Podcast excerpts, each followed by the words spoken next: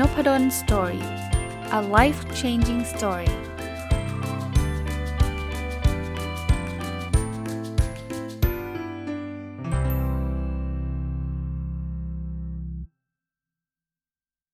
สวัสดีครับ ยินดีต้อนรับเข้าสู่น p ด d สตอรี่พอดแคสต์นะครับ ก็วันนี้จะมารีวิว น่าจะเป็นตอนจบของหนังสือรุ่งอรุณแห่งการเปลี่ยนแปลง เขียนโดยคุณรวิทย์หานอุตสาหะนะครับ รีวิวมา 2 วันรวดนะครับ วันนี้ก็เป็นน่าจะเป็นตอนที่ 3 นะครับ ก็มาต่อกันเลยนะ เป็นบทที่ชื่อว่าปีแห่งการอ่านนะคุณรวิทย์บอกว่าคิดว่าปี 2021เนี่ยจะเป็นปีแห่งการอ่านของคุณรวิทย์เลยนะครับ เพราะว่าแต่ก่อนเนี่ยก็ยุ่งนะบางทีก็ไม่ได้มีเวลาอ่านหนังสือ แต่คิดว่าปีนี้เนี่ยคุณรวิทย์เขามีเรื่องน่าสนใจหลายประเด็นนะเขาบอกว่าอย่างแรกคือโลกเปลี่ยนแปลงเร็วเกินไปนะครับคือเจอโควิดเนี่ยมันเปลี่ยนแปลงเร็วขึ้นไปอีกนะอาจจะไม่ธุรกิจเนี่ยแต่หลาย ๆ ธุรกิจก็เปลี่ยนแปลงเร็วคราวนี้ พออ่านหนังสือเนี่ยมันจะทำให้เราได้จับเทรนด์การเปลี่ยนแปลงทำให้เรารู้เรื่องอะไรต่างๆ มากขึ้นนะ เพราะนั้นหนังสือจะช่วยเราได้นะครับ ประการที่ 2 คือคุณวิทย์บอกว่าเรากำลังอยู่บนรอยต่อของการก้าวกระโดดทางเทคโนโลยีนะคือตอนนี้เนี่ยเราจะเห็นนะมันมีเทคโนโลยีใหม่ๆ เข้ามาเต็มไปหมดเลยนะ AI blockchain AR VR data analytics ต่างๆนะครับ เราจะมีสิ่งใหม่ๆ เกิดขึ้นเยอะแยะ เช่น autonomous driving car หรือรถยนต์ไร้คนขับ หรือ voice command นะ การสั่งงานด้วยเสียงอะไรเงี้ย คราวนี้ถ้าเกิดเราเข้าใจเรื่องเรื่องพวกนี้เราก็จะได้เปรียบนะ วิธีการทำความเข้าใจอย่างหนึ่งคือการอ่านหนังสือนะครับ ข้อที่ 3 คือคุณรวิทย์บอกว่าเราต้องพยายามฝึก System 1 ของเราให้เก่งขึ้นนะ อันนี้มาจากอาจารย์ชัดชาติสิทธิพันธ์นะ คุณรวิทย์ไปสัมภาษณ์อาจารย์ชัดชาติเนี่ยบอกว่า อาจารย์เขาเล่าเรื่อง System 1 กับ System 2 จากหนังสือ Thinking Fast and Slow ของ Daniel Kahneman นะเขาบอกว่ามนุษย์เราเนี่ยมันมี System 1 เป็นพวกใช้การอย่างรู้สัญชาตญาณในการตัดสินใจ ซึ่งทำงานเร็วนะทำไม่ทำเอาไม่เอาเราตัดสินใจไปเลย กับ System 2 ซึ่งเป็น System ที่ต้องคิดข้อมูลต่างๆ บวกเลขอย่างเงี้ยมันก็ต้องเป็น System 2 ใช่ปะ่ะนะครับ เขาก็บอกว่าพอยของเราคืองานงานของเราส่วนใหญ่ก็จะเป็น System 1 ไม่งั้นเราต้องคิดทุกเรื่องนะจะก้าวเท้าซ้ายดีหรือขวาดีมันก็คงไม่ไหวใช่ไหมคราวนี้ System 2 มันช้ามันพลังงานเยอะมันใช้ได้น้อยเขาบอกว่าเราใช้แค่ 5%เท่านั้น ประเด็นคือเราอยากใช้ System 1 ให้มันให้มันแม่นอะ่ะคือตัดสินใจแล้วมันไม่ค่อยผิดเนี่ยอ่านหนังสือช่วยได้มาก อันนี้อันนี้ผมสนับสนุนเพิ่มนะผมคิดว่าวันก่อนก็ไปสัมภาษณ์นะที่ The Standard เนี่ยแล้วก็เป็นเป็น session ที่แบบ คนฟังเยอะมากนะ ดีใจนะวันก่อนนี่นานมากเลยนะ คือผมว่าอ่านหนังสือมันเป็นเหมือนเหมือน feed เข้าไปในเป็น database เข้าไปในสมองเราอะสมองเรามันคืออัลกอริทึมอะเวลาเราจะใช้ system one เนี่ยว่า เฮ้ย ฉันควรจะซื้อหุ้นตัวนี้หรือไม่ซื้อเนี่ย สมมตินะ ไม่ได้ไปหาข้อมูลอะไรเงี้ยมันมันมีเขาเรียกสัญชาตญาณเนี่ย ถ้าใครอ่านหนังสือเยอะๆเนี่ยมันจะมันจะประมวลผลเอาข้อมูลที่หนังสือที่เราอ่านเยอะๆเข้าไปเนี่ยโอกาสที่เราจะคิดถูก คือตัดสินใจถูกมันจะมีมากกว่าตัดสินใจผิด นั้นอ่านไปเถอะสำหรับผมเนี่ยบางคนบอกอาจารย์มีหนังสือที่แบบเปลี่ยนชีวิตไหมไม่เคยเจอนะ แต่ผมเชื่อว่าหนังสือทุกเล่มอะรวมๆกันแล้วมันเปลี่ยนชีวิตผมอะมันทำให้ผมได้คิดได้ได้มีความคิดได้ตัดสินใจอะไรดีๆ หลาย ๆ อันนะก็เลยสนับสนุนการอ่านไปด้วยนะนี่ข้อ 3 นะข้อ 4 คุณรวิทย์บอกโอกาสที่เกิดขึ้นระหว่างและหลังวิกฤตไม่ได้มาจากการทำงานแบบเดิม คือโควิดมันมันมันมีการเปลี่ยนแปลงเยอะมาก เพราะฉะนั้นเนี่ยโมเดลธุรกิจที่เคย work ก่อนโควิดอาจจะไม่ work แล้วหลังโควิดหรือบางทีมันอาจจะเกิดธุรกิจใหม่ๆ business model ใหม่ๆ อ่านหนังสือจะช่วยได้นะครับ ผมว่านี่คือที่มาอันนึงนะ ที่ผมกับคุณรวิทย์แล้วก็คุณปิ๊กทัศภาสเนี่ยได้จัดรายการ already ซึ่งมีคนหลายคนทวงว่า เฮ้ย หายไปไหนนานเนี่ยกำลังจะกลับมาจัดใหม่นะ ช่วงนั้นต้องยอมรับว่าทั้ง 3 ท่านรวมทั้งผมด้วยก็ ตารางมันยุ่งอะ่ะมันหาเวนวันเวลาตรงกันได้ยากก็หยุดไปช่วงหนึ่ง แต่ตอนนี้มีคนหลายคนถามมาก็เราก็คุยกันแล้วว่าเดี๋ยวเราจะจัดกันนะถัดไปครับชื่อบทชื่อธนูกับเรือกระดาษนะครับอันนี้คุณรวิทย์พูดถึงหนังสือเล่มหนึ่งที่ชอบมาก ก็พอคุณรวิทย์อ่าน แล้วผมก็ได้มีโอกาสอ่านด้วยคือเป็นเพราะเป็นวัยรุ่นจึงเจ็บปวดของคุณคิมรันโดนะเขาบอกว่านักศึกษาเนี่ยมีอยู่ 2 กลุ่ม ที่มาขอคำปรึกษาอาจารย์กิมรันโด คือกลุ่มแรกเขาเรียกว่าธนู พวกนี้เนี่ยมีเป้าหมายชัดมากนะ อยากทำงานที่ไหนที่ไหนจะต้องเรียนอะไรต้องทำอะไรบ้างนะครับเขาบอกว่ากลุ่มนี้ดีมากนะครับ โดยทั่วไปดีเพราะเป้าหมายเขาชัด แต่ว่าสิ่งที่ต้องเป็นห่วงนิดนึง ก็คือความสัมพันธ์ระหว่างคนรอบข้างไม่อาจจะไม่ค่อยดีเพราะเขามั่นใจมาก ฉันจะต้องทำให้ได้ตามเป้าหมายนะ กับอีกเรื่องหนึ่งคือ มุ่งมั่นเป้าหมายมากเกินไปจนลืมมองโอกาสอื่นๆ คือ ฉันจะต้องทำงานที่นี่เท่านั้น ต้อง Google เท่านั้น บางทีมันอาจจะมีโอกาสมากกว่า Google นะก็ก็จะ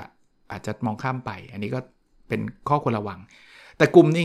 กลุ่มที่2ก็เรียกเรือกระดาษ เรือกระดาษคือลอยไปลอยมาไร้จุดหมายครับลอยไปตามน้ำบางทีก็ติดฝั่งต้องรอกระแสน้ำพัดออกไปโน่นนี่นั่นอะไรเงี้ยแล้วก็ไม่รู้ว่าตัวเองชอบทำอะไรชอบอยากทำอะไรหรือว่าตัวเองจะตามคนอื่นไม่ทันหรือเปล่านะครับ ก็บอกว่าแบบนี้ไม่ดีครับ เพราะว่าทำให้ชีวิตเฉื่อยขี้เกียจแล้วก็คงไปคิดว่า เราคงทำอะไรไม่ได้สักอย่างนะครับเขาก็บอกว่าถ้าเป็นคนกลุ่มนี้เนี่ยคือถ้าไปบอกเขาว่าตั้งเป้าหมายสิฝันใหญ่สิไม่ค่อยมีประโยชน์ครับ เพราะว่าเขาไม่รู้จะฝันอะไรนะคือเขาแนะนำว่าไอ้พวกกลุ่มเรือกระดาษเนี่ยต้องลงมือทำนะอย่าเพิ่งไปนั่งคิดฝันนะลงมือทำแล้วเดี๋ยวจะรู้เองว่าเฮ้ยอันนี้มันใช่นี้ไม่ใช่นะทำอย่างสม่ำเสมอ อาจารย์ไม่ใช่อาจารย์คุณวิทย์ก็บอกว่าเคยมีชีวิตแบบเรือกระดาษเหมือนกันนะ เรียนจบใหม่ๆ ก็ไม่รู้จะทำอะไรทำอะไรก็ไม่มีความสุขสักอย่าง แต่พอเริ่มต้นลงมือทำอะไรไปเรื่อยๆ เราก็เริ่มรู้ว่าอ๋ออันนี้มันใช่อันนี้มันไม่ใช่คุณวิทย์ก็ประสบความสำเร็จนะครับบอกว่าอย่าลืมนะครับว่าเรือกระดาษก็เป็นเรือเหมือนกัน อาจจะฟังดูบอบบาง แต่มันก็พาเราไปถึงที่หมายได้ ถ้าเราเข้าใจมันดีพอนะก็ดีนะชอบ อันนี้คือ บทอีกบทหนึ่งคือระวังมนุษย์ toxic แบบอ่อนนะ toxic แบบอ่อน อันนี้มาจากบทความ Medium ของคนเขียนที่ชื่อ Zulie Rane นะครับ บอกมี 7 สัญญาณเตือนของเพื่อนที่เป็น toxic แบบอ่อนๆนะอันแรกคือหวังดีประสงค์ร้ายนะครับ คือเหมือนกับชอบพูดอะไรที่ทำให้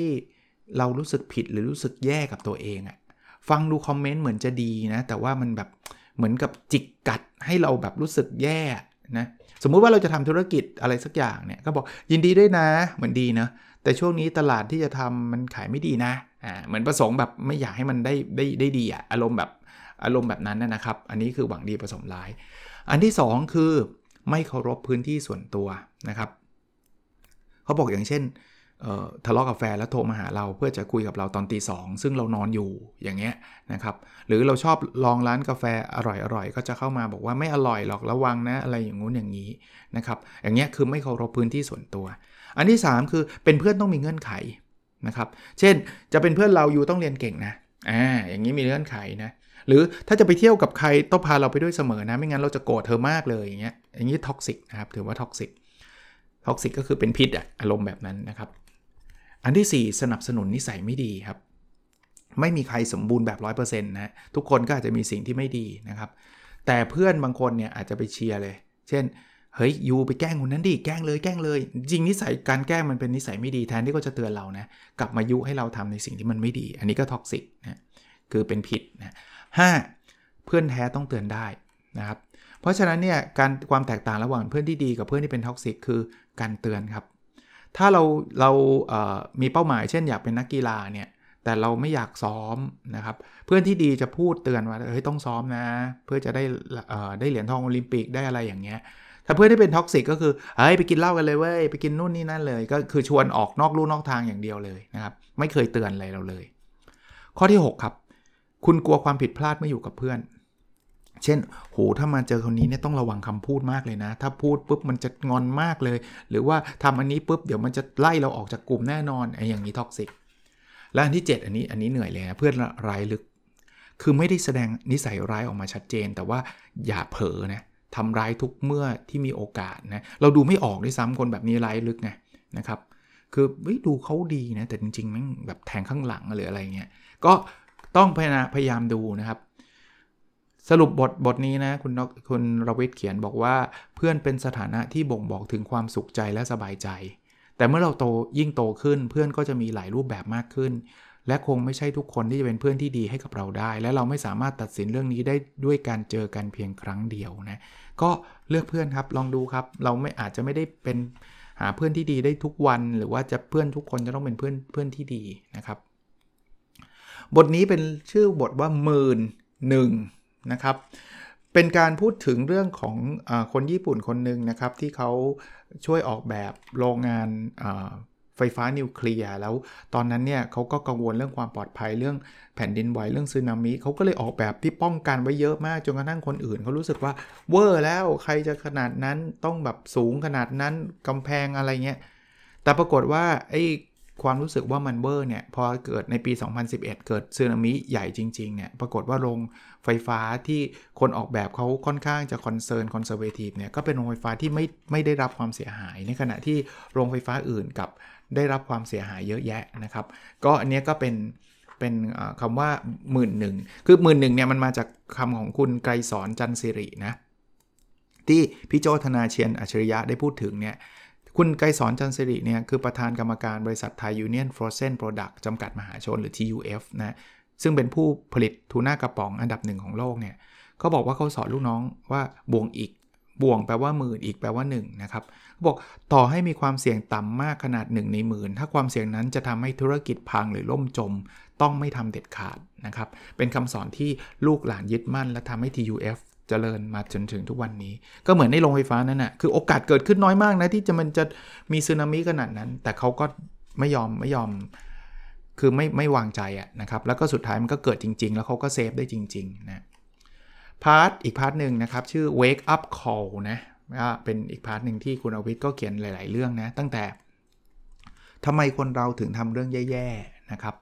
เขาบอกว่าเวลาคนเราเนี่ยมี การประพฤติตนในทางที่ไม่ดีเนี่ยมันอาจจะเกิดจากสาเหตุข้อที่ 1 คือ การมีอำนาจเบ็ดเสร็จมีเบ็ดเสร็จก็คือแบบฉันทำอะไรฉันก็ทำได้ ไม่ต้องไปสนใจใครทั้งสิ้นนะอันนี้ก็มีโอกาสที่จะทำให้เราทำเรื่องไม่ดี อันที่ 2 คือความชินชาทางวัฒนธรรม คือเขาทำกันทั้งนั้นแหละทั้งทั้งที่จริงการที่คนอื่นทำทั้งนั้น มันก็ไม่ได้แปลว่าสิ่งนั้นดีนะ แต่ว่ามันชินชาไงทำก็จะจนจนรู้สึกว่าไม่ได้เป็นเรื่องผิด อันที่ 3 คือการละเลยต่อความชอบธรรมนะ คือบางทีเนี่ยโหถ้าทำแล้วมันรวยเลยนะ ได้เงินเยอะเลยนะ โอกาสถูกจับต่ำมากเลยนะ บางทีมันก็ละเลยเลย คือเอาวะทำอะไรเงี้ยนะครับเพราะนั้นสรุปว่าเราเห็นคนอื่นทำเรื่องที่คิดว่าไม่ถูกต้อง แต่เมื่อเห็นเขาเยอะๆ คนเหล่านั้นไม่โดนลงโทษวันหนึ่ง เราอาจจะหลงไปในเส้นทางที่เราเคยคิดว่าผิดได้เช่นกัน ต้องระวังตัวเองนะครับ เตือนตัวเองเยอะๆนะบทถัดไปมีชื่อว่าตื่นนะ คือ คุณอวิทย์เล่าถึงช่วงโควิดนะ คุณอวิทย์ตอนเริ่มต้นเนี่ยก็ไปทำโครงการสีจันปันเพื่อนบ้านช่วงโควิดมาใหม่ๆเนี่ย แล้วก็ไปแจกของนะ คนที่ลำบากอะไรเงี้ยนะครับ พอไปแจกเนี่ย แล้วเขาก็เริ่มเห็นคุณวิทย์เห็นพี่ผู้หญิง4ีหคนที่ใส่เครื่องแบบเป็นโลโก้ของโรงเรียนนานาชาตินะครับ เลยทำให้รู้สึกตื่นขึ้นมาว่า เฮ้ยจริง ๆ แล้วเนี่ยมันมีคนหลายคนเลยนะที่ เขามีส่วนช่วยทำให้โรงเรียนเปิดได้ทำให้อะไรได้ แต่ว่าคนเหล่านี้เนี่ยเขามีชีวิตความเป็นอยู่ที่แย่เลยอะทำให้คุณลวิทย์ตื่นนะตื่นคำว่าก็รู้สึกว่าเราอยากที่จะทำให้ความเหลื่อมล้ำมันลดลงนะครับเขาบอกว่าสิ่งที่คิดว่าควรจะทำนะหนึ่งคือเอาเรื่องของ UBI คือ Universal Basic Income เข้ามาคิดกันจริงจังว่า เฮ้ย รายได้ขั้นพื้นฐานทุกคนจะต้องมีให้ให้อยู่รอด เรื่อง 2 แน่นอนคือการศึกษาครับ จะทำยังไงให้ทุกคนมีโอกาสเข้าถึงการศึกษา แล้วก็เรื่องที่ 3 คือการเข้าถึงเทคโนโลยีขั้นพื้นฐาน เพราะว่าโลกเรากำลังขับเคลื่อนด้วยเทคโนโลยีนะคุณรวิทย์ก็บอกนี่คือมิชชั่นของชีวิตเลยนะครับ ที่จะลดความเหลื่อมล้ำนะก็ถัดไปเลยครับปัญหาของความเหลื่อมล้ำไม่ได้อยู่แค่ความเหลื่อมล้ำนะครับ เขาก็พูดถึงเรื่องของออหลาย ๆ เรื่องนะเรื่องการเมืองเรื่องเรื่องต่างๆ นานานะครับ เรื่องสวัสดิการเรื่องภาษีของรัฐต่างๆนะคือความเหลื่อมล้ำเนี่ยเป็นปัญหาใหญ่มากพาร์ทหนึ่งที่ชอบนะครับ สรุปมาบอกนี้บอกว่าครั้งต่อไปที่เราจะตราหน้าใครว่าไร้ความสามารถ เราต้องกลับมาทบทวนว่าในชีวิตของเรานั้นมีลมช่วยผลักเรามามากน้อยแค่ไหน มากน้อยขนาดไหน คนจำนวนมากเขาพยายามไม่ต่างจากเรา แต่ด้วยโครงสร้างทางสังคมกฎกติกา หรือแม้แต่โชคทำให้เขาไม่ได้มาไกลเท่าเรา คือคนเรามันมีมักจะมีแนวโน้มว่าก็ไอ้คนจนมันขี้เกียจอะสิ แต่จริงๆเราไม่เคยคิดว่าไอ้ที่เราประสบความสำเร็จมันไม่ใช่ว่าเราเก่งหรือขยันอย่างเดียวนะ จริงๆเราเกิดมาเราโชคดีเราเกิดมาอยู่ในครอบครัวที่โอเค พอพอมีอยู่มีกิน เราเข้าถึงการศึกษาได้มีคนหลายล้านนะเขาเก่งกว่าเราเยอะ แต่เขาเข้าไม่ถึงการศึกษาเลยครับ เขาบอกว่าแค่รหัสไปรษณีย์ของของที่เกิดเราเนี่ยก็ส่งผลแล้วนะ มหาศาลวอร์เรนบัฟเฟตบอกว่าถ้าเขาไม่เกิดในอเมริกาเขาไปเกิดในจีนเนี่ยเขาอาจจะไม่ได้รวยเป็นหมื่นล้านแบบนี้นะ หลายหมื่นล้านดอลลาร์แบบนี้นะครับก็ก็ก็เป็นจริงนะบางทีมันมีเรื่องโชคเรื่องลมที่มันจะมาช่วยเราเนี่ยคำว่าลมก็คือโอกาสต่างๆ คนรอบข้างต่างๆตระกูลของเราอะไรเงี้ยมันมันมีมาเยอะเลยนะฮะอย่าอย่าไปคิดว่าคนจนจะต้องขี้เกียจเสมอไป อันนี้อีก อีกเรื่องหนึ่งคือตัวเร่งปรากฏการณ์นะครับเขาก็พูดถึงเรื่องของการทำงานของหุ่นยนต์ต่างๆ ที่มันจะเข้ามาแทนนะ ในอเมริกาเนี่ยมีความคาดหมายว่าภายในปี 2030 เนี่ย คนอายุ 18-34 ปีจะถูกแทนด้วยหุ่นยนต์ 8,400,000ตำแหน่ง 18-34 ปี อันนี้คืออุตสาหกรรมอาหารนะ ที่ทำงานในอุตสาหกรรมอาหาร 18-34 ปีที่ทำงานค้าปลีกจะถูกแทนด้วยหุ่นยนต์ 567,000ตำแหน่ง 18-34 ปีที่ทำงานเกี่ยวกับแคชเชียร์จะถูกโดยแทนโดยหุ่นยนต์ 537,000ตำแหน่ง คือพวกนี้มันจะเข้ามาเร่งนะครับ แล้วพอมันเกิดหุ่นยนต์มาแทนเนี่ยมันจะมีเขาเรียกว่า useless class useless class ก็คือคำของอาจารย์ยูวาลฮารารีจาก Homo Deus คือคนที่ไม่มีประโยชน์ในภาคการผลิตของสังคมเลยทำงานก็สู้หุ่นยนต์ไม่ได้ ค่าแรงก็แพง reskill ก็ทำไม่ได้อีกนะประกอบกับ TDRI ก็พูดว่าคนจนดักดานเนี่ย คือจนแล้วจนซ้ำจนซากเนี่ยจนจะเป็น 10%ของประเทศนะ แล้วคนจนกลุ่มนี้ไม่ได้ส่งผลแค่ 10%นะครับ ส่งผลกับคนทั้งทั้งประเทศนะ100%นะครับ สิ่งที่เป็นความเข้าใจผิด 3 ประการที่คุณอวิทย์พูดนะ คือ 1. ไปคิดว่าคนจนขี้เกียจอย่างเดียว คนจนเพราะกินเหล้าเพราะไม่พยายามไม่ขวนขวายหาความรู้ คือมันคงมีบ้างอะที่เป็นแบบนั้นแต่ว่าไม่ใช่ทั้งหมดนะครับไม่ใช่ทั้งหมด mindset ที่ 2 คือ เอ้ยที่เราเก่งเอ้ยเราประสบความสำเร็จเนี่ยเพราะเราเก่งนะครับฉันทำด้วยตัวฉันเองอย่างเดียว จริง ๆ มันมีเรื่องครอบครัวการศึกษาดวงอะไรเข้ามาอยู่ พอสมควร ไมเซตที่ 3 คือ เฮ้ยก็ดูสิ คนนี้เขาจนนะเห็นไหมล่ะ แต่เขาก็กลายเป็นเจ้าสัว รวยระดับล้นฟ้าเลย นี่ไง ถ้าเกิดคุณคุณขยันคุณก็จะรวยแบบเขา อันนี้เขาเรียก outlier mindset คือมีคนหนึ่งในล้านหนึ่งใน 10 ล้านครับ ที่เป็นแบบนั้น มันไม่ได้ทุกคนที่เป็นแบบนั้น ก็ลองปรับ mindset ดูนะครับว่าเป็นแบบไหนนะครับ เราต้องระวัง mindset แบบไหน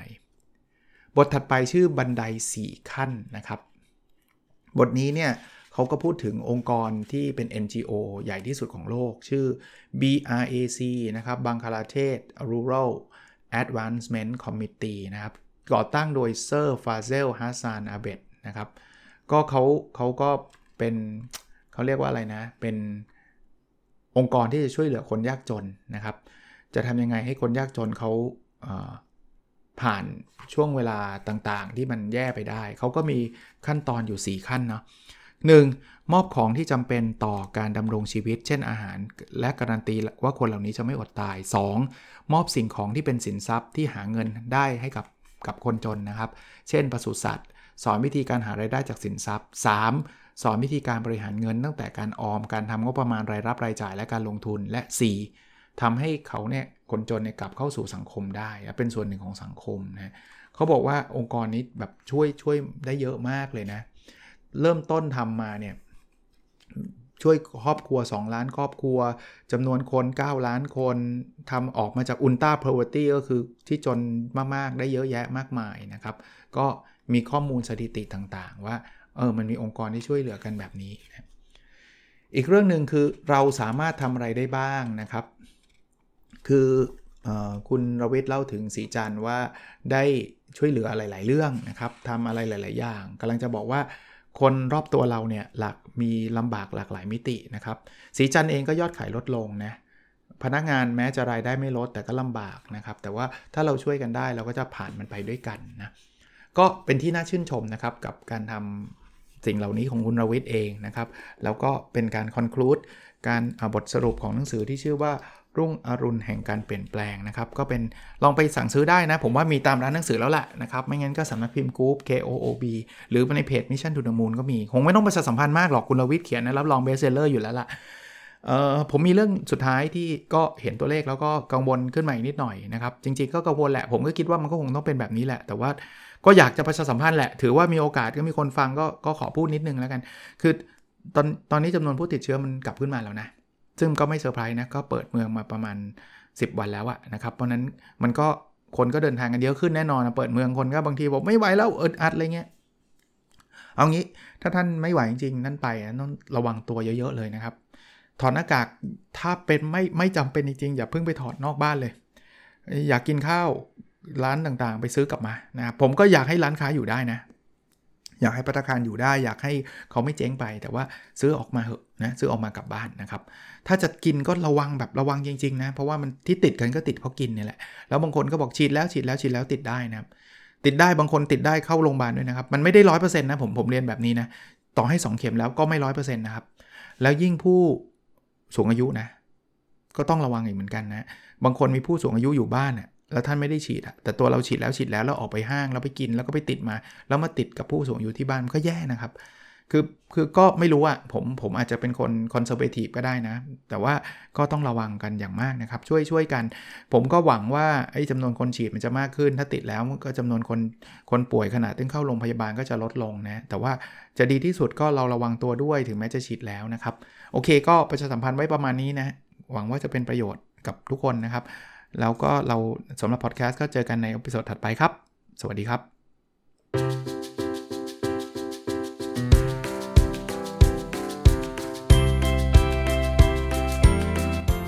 n o p a d o n Story